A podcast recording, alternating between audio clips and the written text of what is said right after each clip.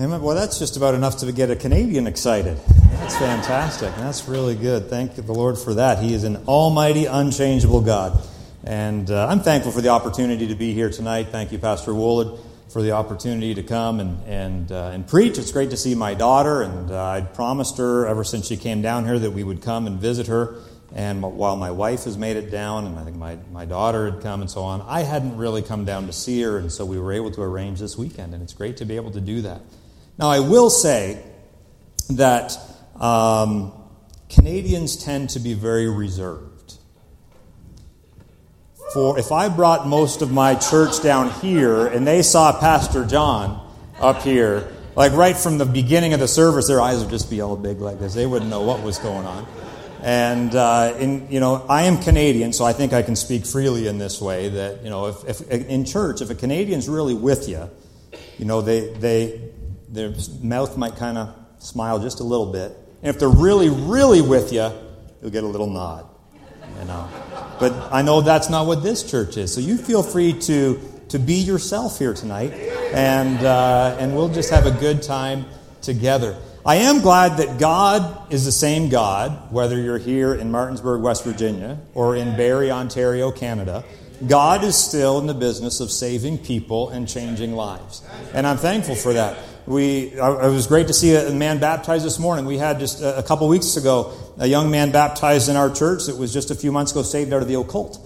And uh, what a blessing it was to see him get baptized just a couple weeks ago and gave testimony in our afternoon service, even about God saving him. And, and what a wonderful thing that is to know that God is saving people. And uh, it doesn't matter what side of the border you're on, God is saving people, and we're so thankful for that. It is such a privilege for me to be here, and, and I want to thank you. Many of you have invested in my daughter, in, in Leanne, and I'm very thankful uh, for your investment in her. And uh, I know she has been uh, helped and enhanced and enriched in her life by having been here, and, and we're thankful for uh, your investment in her life. And, uh, and so, and again, I'm very thankful to be here tonight. Now, I'm going to ask you to take your Bibles and turn to Joshua chapter number 1. Joshua chapter number one. And, you know, it's vitally important that our doctrine, our uh, theology, if you will, come from the Word of God. Uh, I was talking to some of Miss Pennell's students this morning after church and was really impressed that I should probably tell a story or two about her uh, this evening. And, uh, and so I'll, I'll start with one here. Uh, back when, when uh, Leanne was younger, we were having our family devotions uh, in the evening, a great thing for families to do, by the way. And we were talking about the story of Jonah. And so in this, as we went through, we were, you know, I would ask some questions and so on, and we got to the point where uh, you know, Jonah had disobeyed God and he, he had gone the other way and he was on the ship fleeing to Tarshish and, and the, the ship was going to sink and the, the sailors finally found out it was Jonah's fault uh, as to, to why uh, this storm was there. And, uh, and so it was said, and what happened next? And Leanne said, he had to walk the plank. said he had to what? Well, he had to walk the plank. Said, well, well no, they, they threw him overboard. Uh, no, Dad, he walked the plank. Well, Leanne, where did you hear that? I, I didn't think that was how she heard it in Sunday school. And uh, said, uh, on Veggie Tales, Dad, on Veggie Tales. And so, while it's great to have some things like Veggie Tales, maybe where you can learn some stuff, we probably shouldn't get our theology from Veggie Tales. And so, we're not going to do that tonight. We're going to go to the Word of God and get what we can from God's Word uh, this evening. And I hope it'll be uh, a, a help to you. Joshua chapter number 1, and we're going to read the first nine verses this evening. Joshua chapter 1, and starting in uh, verse number 1. Now, after the death of Moses, the servant of the Lord, it came to pass that the Lord spake unto Joshua, the son of Nun, Moses' minister, saying, Moses, my servant, is dead. Now, therefore, arise, go over this Jordan, thou and all this people, into the land which I do give them, even uh, to the children of Israel. Every place that the sole of your foot shall tread upon, that have I given unto you, as I said unto Moses. From the wilderness and this Lebanon, even unto the great river, the river Euphrates, all the land of the Hittites, under the great sea, toward the going down of the sun, shall be your coast. There shall not any man be able to stand before thee all the days of thy life. As I was with Moses, so I will be with thee. I will not fail thee nor forsake thee. Be strong and of a good courage, for unto this people shalt thou divide for an inheritance the land which I swear unto the fathers, uh, their fathers, to give them. Only be thou strong and very courageous, that thou mayest observe to do according to all the law which Moses my servant commanded thee. Turn not away from it to the right hand or to the left, that thou mayest prosper whithersoever thou goest. This book of the law shall not depart out of thy mouth, but thou shalt meditate therein day and night, that thou mayest observe to do according to all that is written therein. For then thou shalt make thy way prosperous, and then thou shalt have good success. Have not I commanded thee? Be strong and of a good courage. Be not afraid, neither be thou dismayed, for the Lord thy God is with thee whithersoever thou goest. Let's pray together. Heavenly Father, I do thank you for this time that we can meet together this evening. I thank you for this great church that you have uh, raised up here in this place and for the, the people that have come this evening to uh, worship you, to gather around your word and hear your word preached. And Lord, I pray that you would use your word to speak to our hearts this evening. I pray that you would fill me with your power, give me the words to say, I pray, uh, as I preach. And Lord, may each one of us just uh, do our best to put distractions aside and just focus in on what you would have for us in these moments together, I pray. In Jesus' name, amen. I'm sure that many, if not all of us here tonight, have fears of some sort. If we were to go around the room, I'm sure there'd be a lot of different fears that many of you would say, or some of you would say you would have, if you were to be honest about the fears that you have. Some are afraid of the dark. That's uh, nyctophobia. Some are afraid of water, hydrophobia. Some are afraid of monsters under the bed. I don't know what the official term is for that. Uh, some are afraid of dying. Some are afraid of living. Many are afraid of failure, so they never really attempt anything. Some are afraid of heights, acrophobia. Some are afraid of their teacher. Maybe some in Miss Pennell's class are afraid of her, I'm not sure. Uh, some are afraid of confined spaces, claustrophobia. But there's a lot of different fears that we have. A number of years ago, my in laws were visiting, as Pastor Woolards are, are right now. They were visiting, and, and uh, my father in law took um, myself and my children to Canada's Wonderland. That would be like Six Flags, all right? And it's only about 35 or 40 minutes from our house uh, towards Toronto. And so we went to Canada's Wonderland. There's big roller coasters, all sorts of great stuff there. And so we went there and, and we waited in line for one particular ride that was one of the newer rides.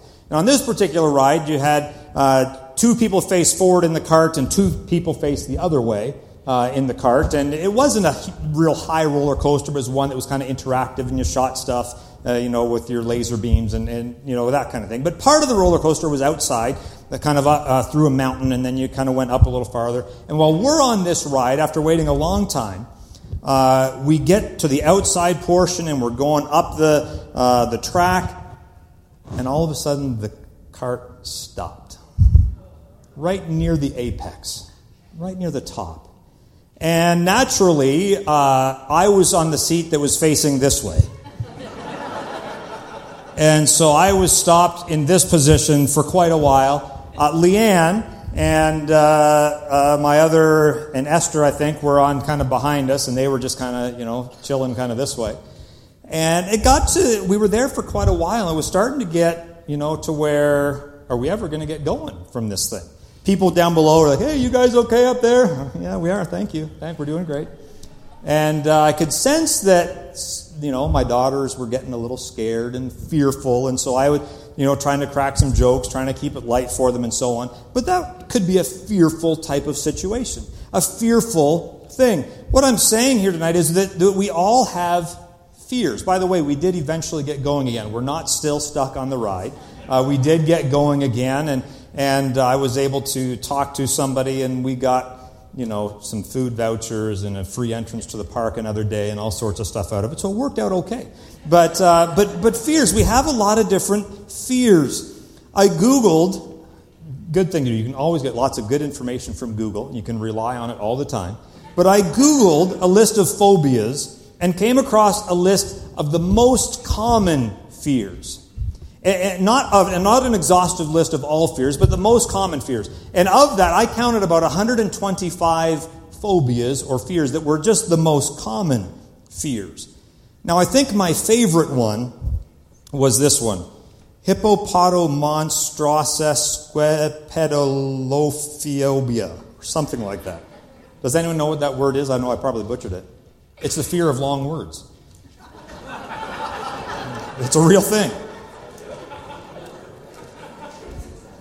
It's about this long. Anyways, um, but here's something I want all of us to realize here tonight. Fear, as in a phobia, that kind of fear does not come from God. God has not given us the spirit of fear, but of power and of love and of a sound mind. So that kind of fear, that phobia kind of fear, does not come from God. Not only that, God repeatedly tells us in His Word over and over again, fear not, or do not fear, or don't be afraid. We see this over and over again in the Word of God. It's almost like God wants us to get the point that we're not supposed to live in fear. We're not supposed to be afraid. We don't need to fear. Now, I believe that the reason that God so often tells us not to fear is because it's such a natural human reaction to so many different situations, isn't it? To fear. It almost becomes our go to reaction based on different situations that we face. But realizing that God tells us not to be afraid and actually not being afraid can be two different things, can't it?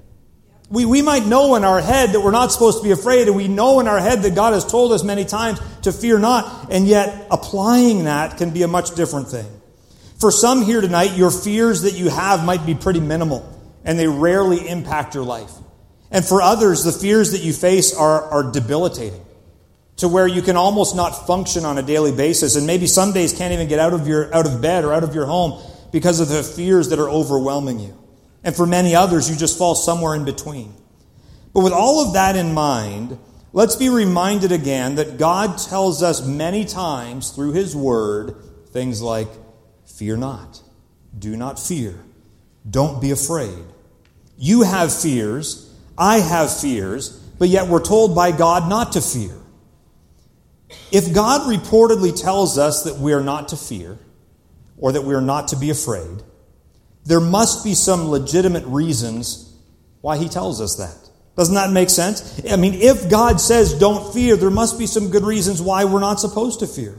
So as we get into the message tonight, we understand we all have fears we face from time to time, or maybe often, and having fears is a natural human reaction, but God has told us over and over not to fear. So I want to get into our text tonight, and I want us to see one reason that we don't need to fear according to God. First, we're going to look at the story, get a little bit of the context, if you will, uh, of the command to not be afraid. And then we're going to see from this passage the reason why God tells us not to be afraid. So, the first thing that we actually see, in, in point number one here tonight, is this reasons to fear.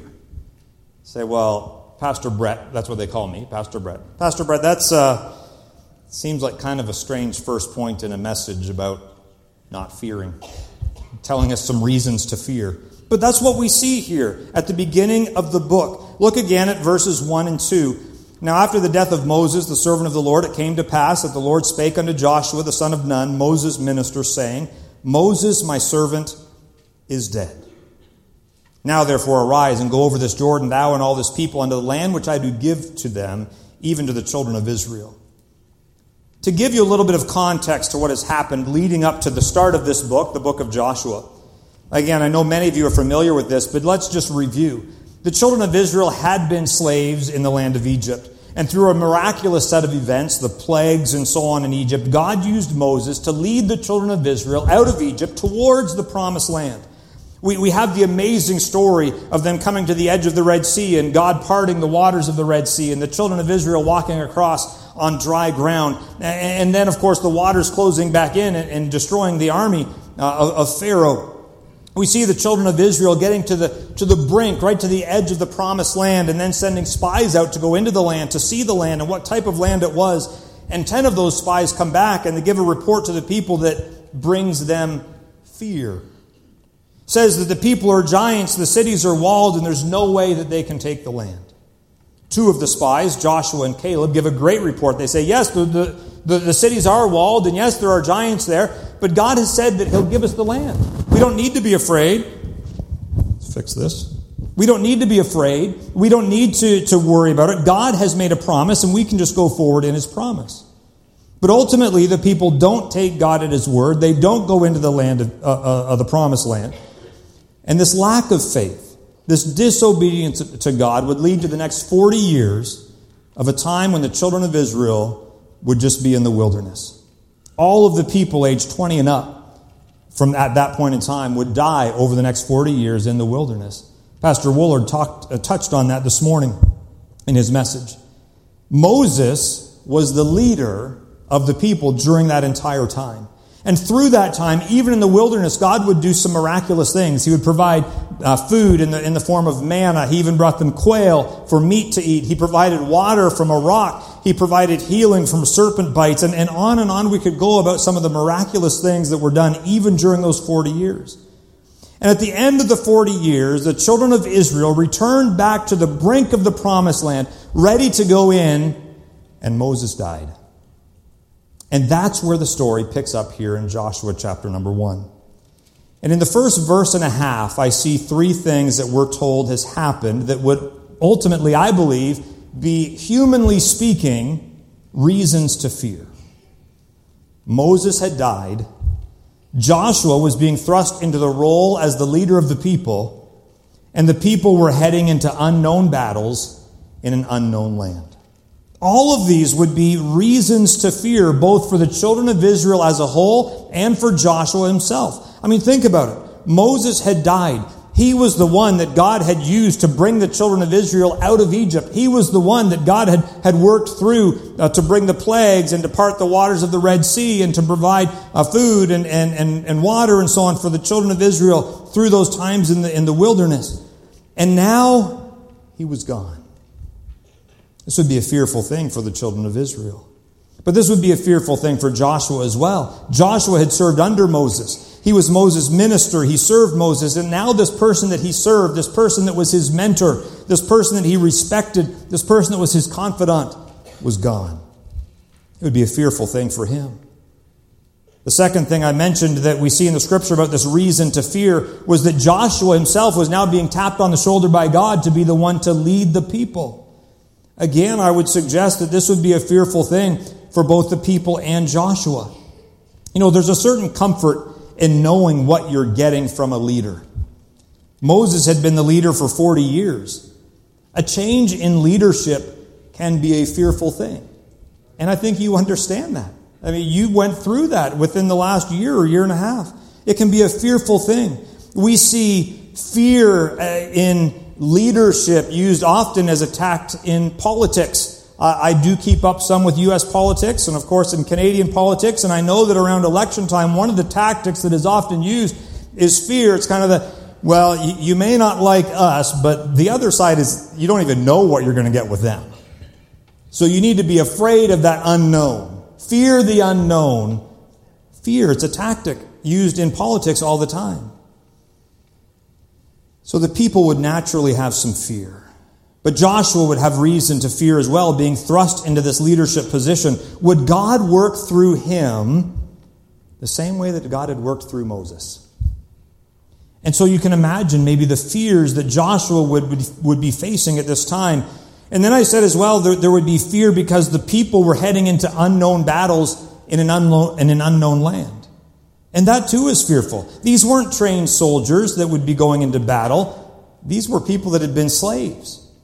These were people that had been wandering in the wilderness. They didn't know the terrain. They'd never seen the land. And again, I would say the unknown is a fearful thing. And these unknowns could have and likely would have been fearful things for both Joshua and the people. Fear. And they, these individuals had reasons to fear. Now, before we move on, let me suggest to you while God has told us and given us many uh, commands about not fearing, I would suggest to you that if, if you don't know the Lord Jesus Christ as your personal Savior tonight, you do have reason to fear. Because there is a real place called hell where real people will suffer in real flames for all of eternity. That's not a, a, fun topic to discuss. It's not a thing that, that is just fun to think about, but it's a reality.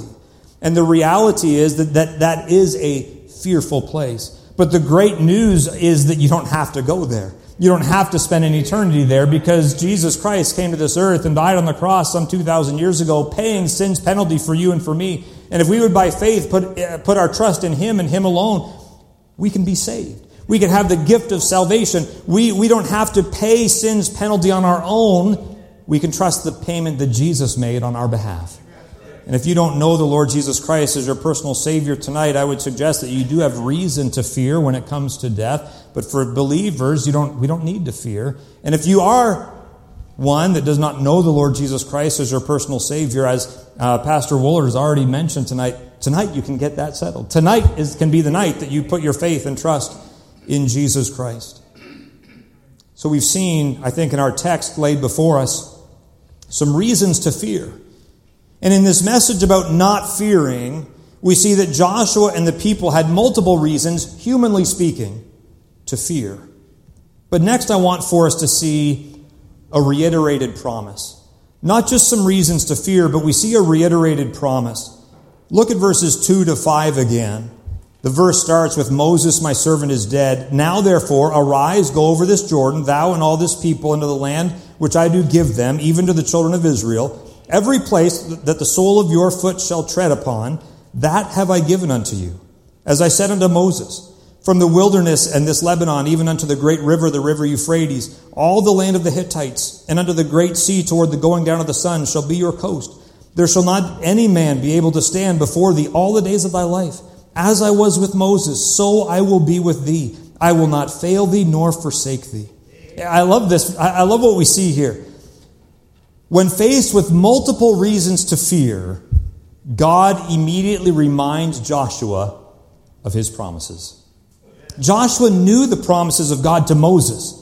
I mean, Joshua would have, would have maybe even heard some of the times where God gave Moses this promise. And Moses would have reiterated to, to Joshua many times, hey, we need to keep moving forward because God has promised this. And, and, and yet, as Joshua now faces this fear, as Moses is gone and as he's being tapped on the shoulder to lead the people, and there's all this fear of the unknown, God simply takes Joshua back to his promises and reiterates and re- his promises and reminds Joshua of those promises.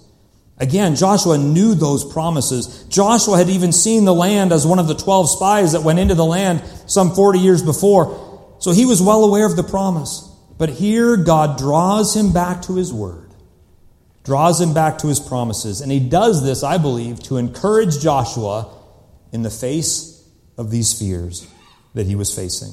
What does God tell Joshua in these verses? He acknowledges that Moses is dead. But despite that, he tells Joshua that he wants him to get up and go over the Jordan River into the promised land. He tells Joshua he's going to give him and the people of Israel the land. And everywhere the sole of your foot touches, he says, that's part of what I'm going to uh, give to you. No one's going to be able to stand against you, he says in verse number five. Just as I was with Moses, I will be with you. And notice what he says at the end of verse 5. He says, I will not fail you or forsake you. He reminds Joshua that the basis for his faith that he should have is in him, not in Joshua's strength, not in Joshua's ability to come up with a great game plan or a battle plan against the enemies that they might face. God says, Your faith is in me. I will not fail you. I will not forsake you. Now, if we were to look back at the life of Moses, God made a promise to him that sounds a lot like the promise that he made Joshua here. You don't need to turn there, but Deuteronomy 11, verses 24 and 25 says this. But think about what I'm about to read with what we've just read in Joshua in mind. And here's what God told Moses in Deuteronomy 11 Every place whereon the soles of your feet shall tread shall be yours. From the wilderness and Lebanon, from the river, the river Euphrates, even unto the uttermost sea shall, be, shall your coast be. There shall no man be able to stand before you, for the Lord your God shall lay the fear of you and the dread of you upon all the land that you shall tread upon as he hath said unto you. Sounds pretty familiar, doesn't it? It's exactly what God told Joshua here in our text. God reiterated his promise to Joshua that he had given to Moses.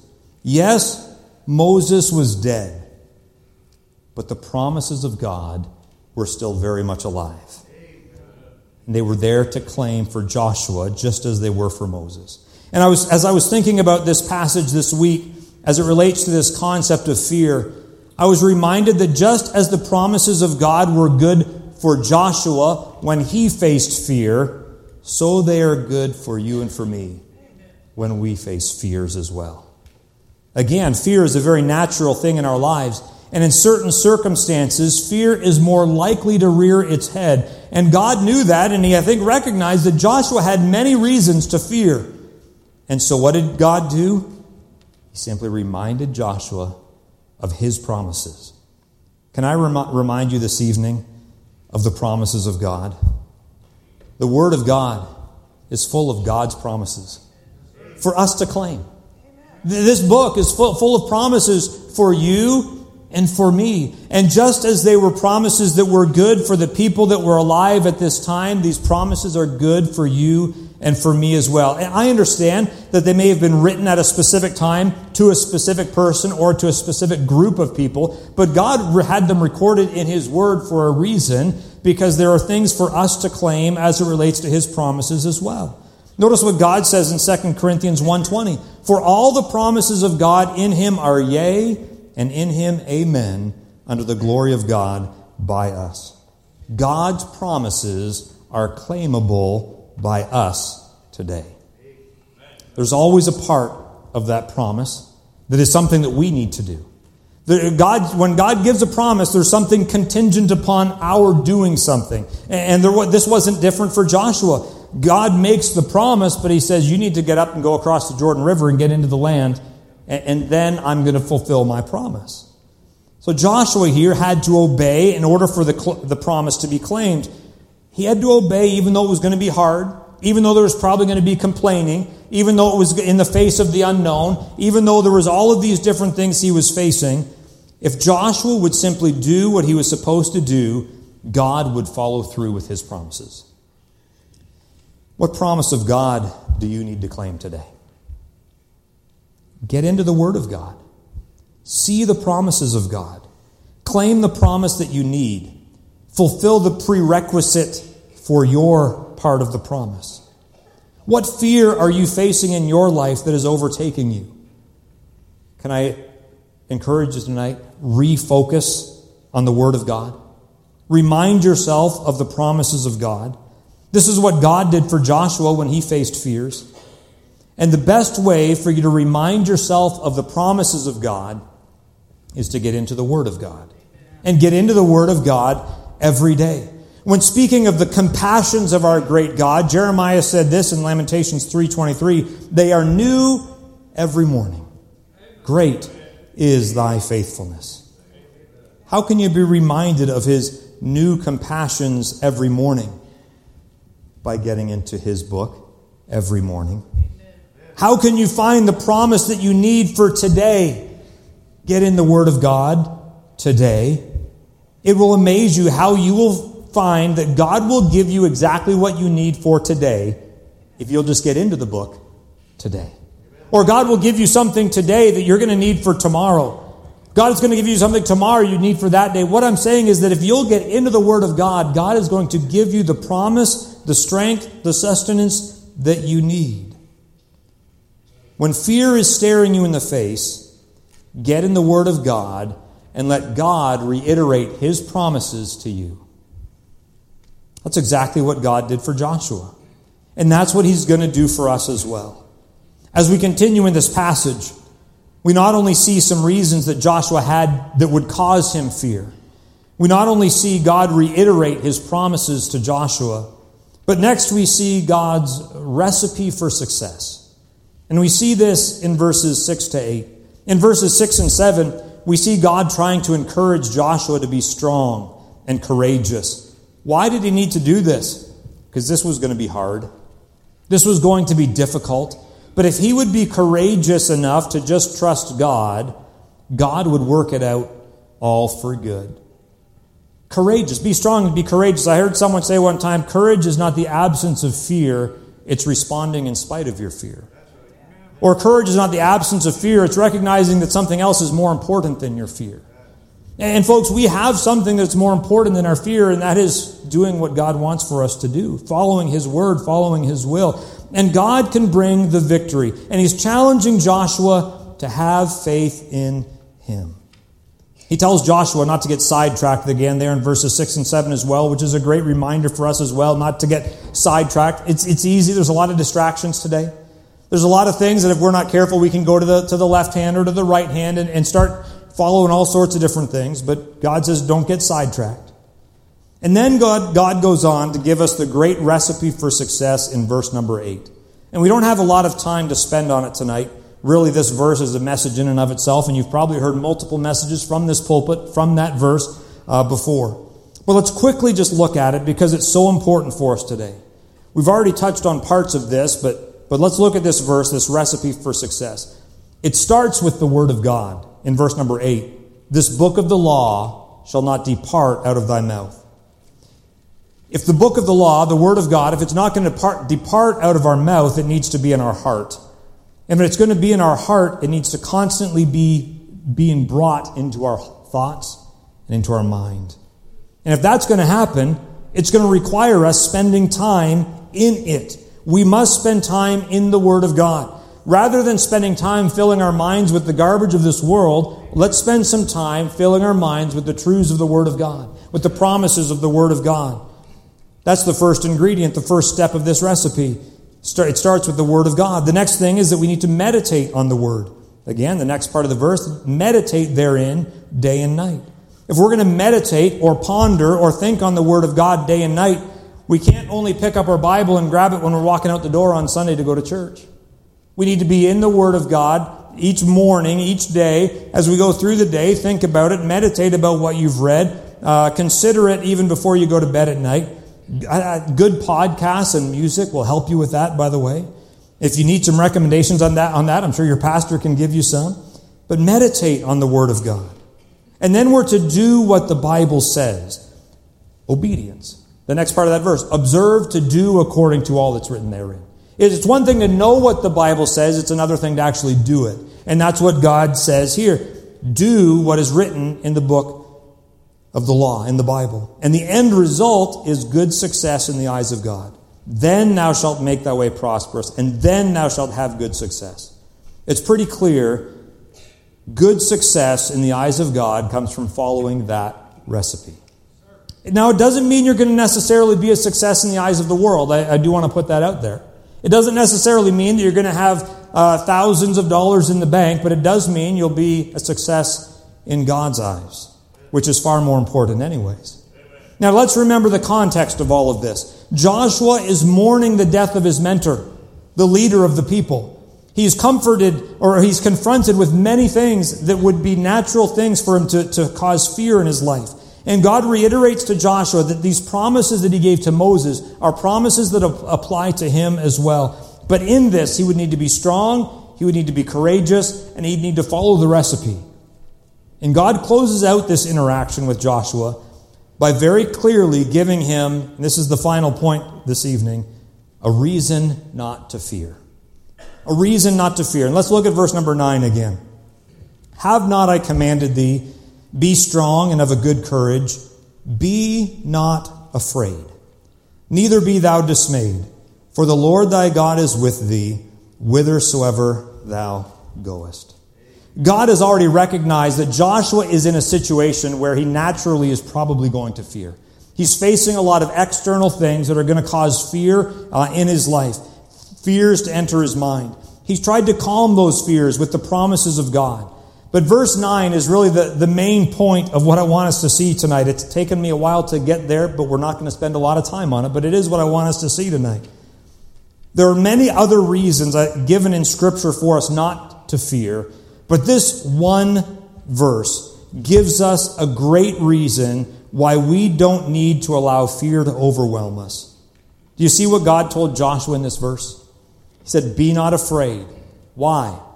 The Lord thy God is with thee, whithersoever thou goest.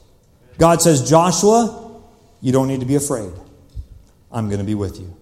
I'm with you now. I'm going to be with you each step of the way. No matter where you go, no matter what battle you may face, no matter what obstacle may be in your path, I am with you. So don't be afraid. Why does God give us so many commands and directives in His Word to fear not or to not be afraid? Because He's with us. We don't need to be afraid. We need to be reminded of the fact that He is with us. We're not alone.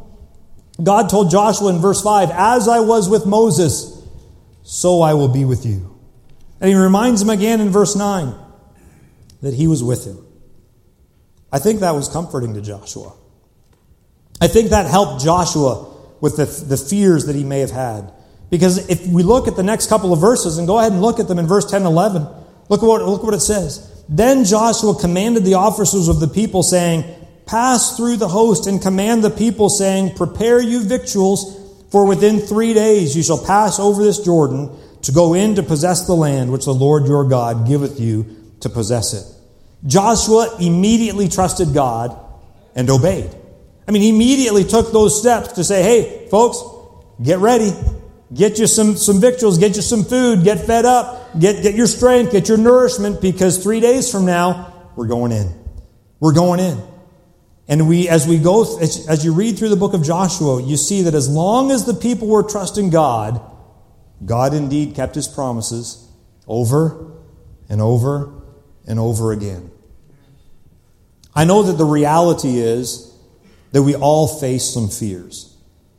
It's not realistic to say that you're not going to have any thoughts or emotions that bring fears. But what are we doing with those fears?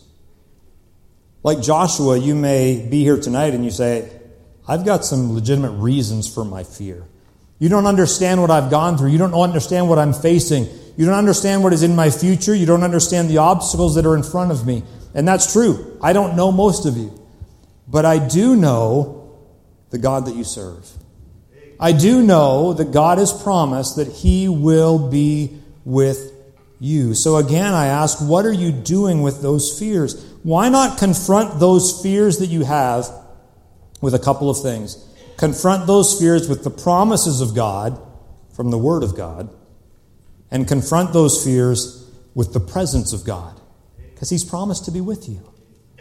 There's so many verses we can look at that remind us of the fact that God is with us. He said in Jesus said in Matthew 28, 20, I am with you always, even unto the end of the world. Amen. In Hebrews 13, 5, at the end of the verse, he says, I will never leave thee nor forsake thee. In Psalm 23, 4, the great passage about the, the good shepherd, uh, he says in verse 4, he, he says, Yea, though I walk through the valley of the shadow of death, I will fear no evil, for thou art with me. Thy rod and thy staff, they comfort me. Folks, God has promised you that He will never leave you. And with that confidence, you don't need to fear. Fear does not need to debilitate you. You don't need to let fear stop you from doing what it is that you know God wants for you to do. I don't know what God may have been asking you to do in your life. I don't know if God has, spoke, has been speaking to somebody's heart, maybe some young person's life for, for weeks or maybe months about surrendering to service, surrendering to be a preacher or missionary. Maybe God's been working on your heart and there's maybe some fear that's been holding you back. You don't need to fear. God has said, I'll be with you. Maybe like, like you're like Joshua, and maybe you say, Well, I just don't think I can do it. And maybe as Joshua, Moses had died, and there was a lot of fears that were coming in, and there's fears in your life. You say, I don't think I could do that. Can I remind you tonight of the promise of God? He said, I'll be with you. I'll never leave you or forsake you. You don't need to fear. Maybe there's some here tonight, and fear has stopped you from actually getting saved. Fear has stopped you from putting your faith and trust in Jesus Christ, maybe because people already think you're a Christian. Maybe there's some here that you've been battling with that and you know that you need to be saved. You know that you're not saved, but you're afraid to take that step and walk down the aisle and acknowledge the fact that you need to be saved because of fear of what others might think. Can I say two things to you? One, it doesn't really matter what anybody else thinks. But two, everyone else is going to rejoice with you. That's what they're going to do. They're going to be thrilled for you that you got that matter settled. And you don't need to be afraid because God's going to be with you each step of the way. You take that first step and God's going to walk with you each step of the way.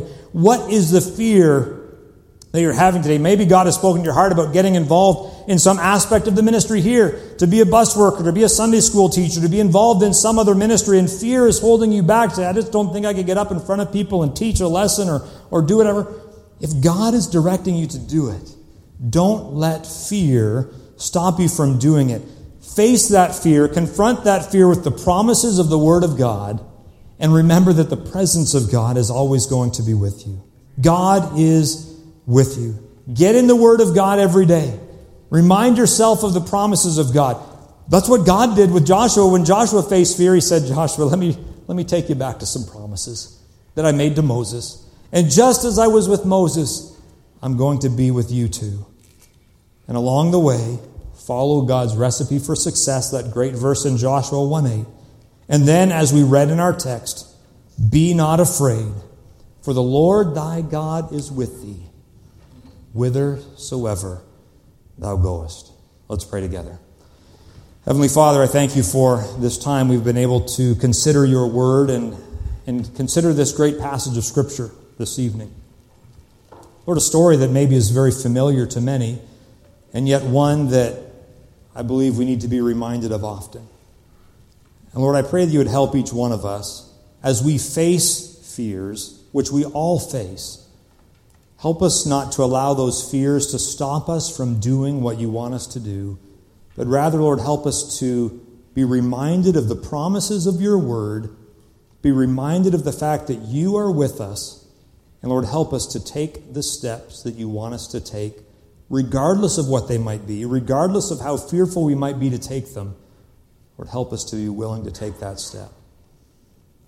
Lord, if there are those here that do not know you tonight as personal sa- uh, Savior, I pray that in just a moment, as the invitation is given, that they would walk down this aisle, talk to one of these pastors or a lady with a lady, and get to know that their sins can be forgiven, that heaven can be their home, that Jesus Christ paid their sins' penalty, and they need not fear death because they know they, they can be saved. And so, Lord, I pray that if there is even one here like that, whether it's one that everyone else in the room thinks is already a Christian, or whether it's one that, that you're just working on their heart right now, I pray that you would help them to take that step and, and trust you as their Savior. And Lord, for other Christians, those that know you, maybe there's some that you're speaking to their heart about being involved in a, a, a greater way in the ministry here. Lord, help them to take that step of faith. I pray that if you're speaking to some young man or young lady and calling them into ministry, Lord, I pray that you would help them to take that step and not let fear stop them from doing whatever it is that you want for them to do. Lord, in this invitation time, have your will and your way. Move in hearts as you would see fit. I pray. As the piano begins to play, with heads bowed and eyes closed,